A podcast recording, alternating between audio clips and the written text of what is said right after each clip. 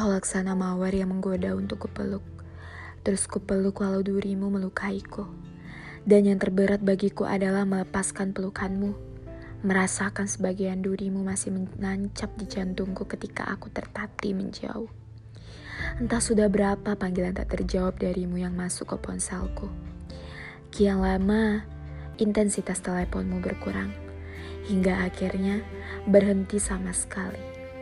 Mungkin kau bukan menyerah, Mungkin kau hanya mulai sadar bahwa kita butuh spasi untuk berpikir, untuk bernafas, untuk mengingat apa yang kita telah dapatkan dan apa yang telah kita lepaskan.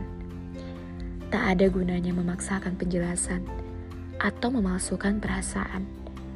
Hati dengan luka yang menganga ini sudah lelah bertanya kenapa, kenapa, dan kenapa. Karena jawabannya tak akan pernah berubah kita tetap ada di posisi yang sama, yang bertahan dengan praduga dan rasa tidak percaya. Lantas, apa gunanya sebuah hubungan tanpa rasa percaya? Setelah dihianati, kita tidak mungkin bisa seperti dulu.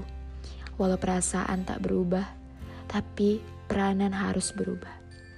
Cinta itu memperjuangkan, memang.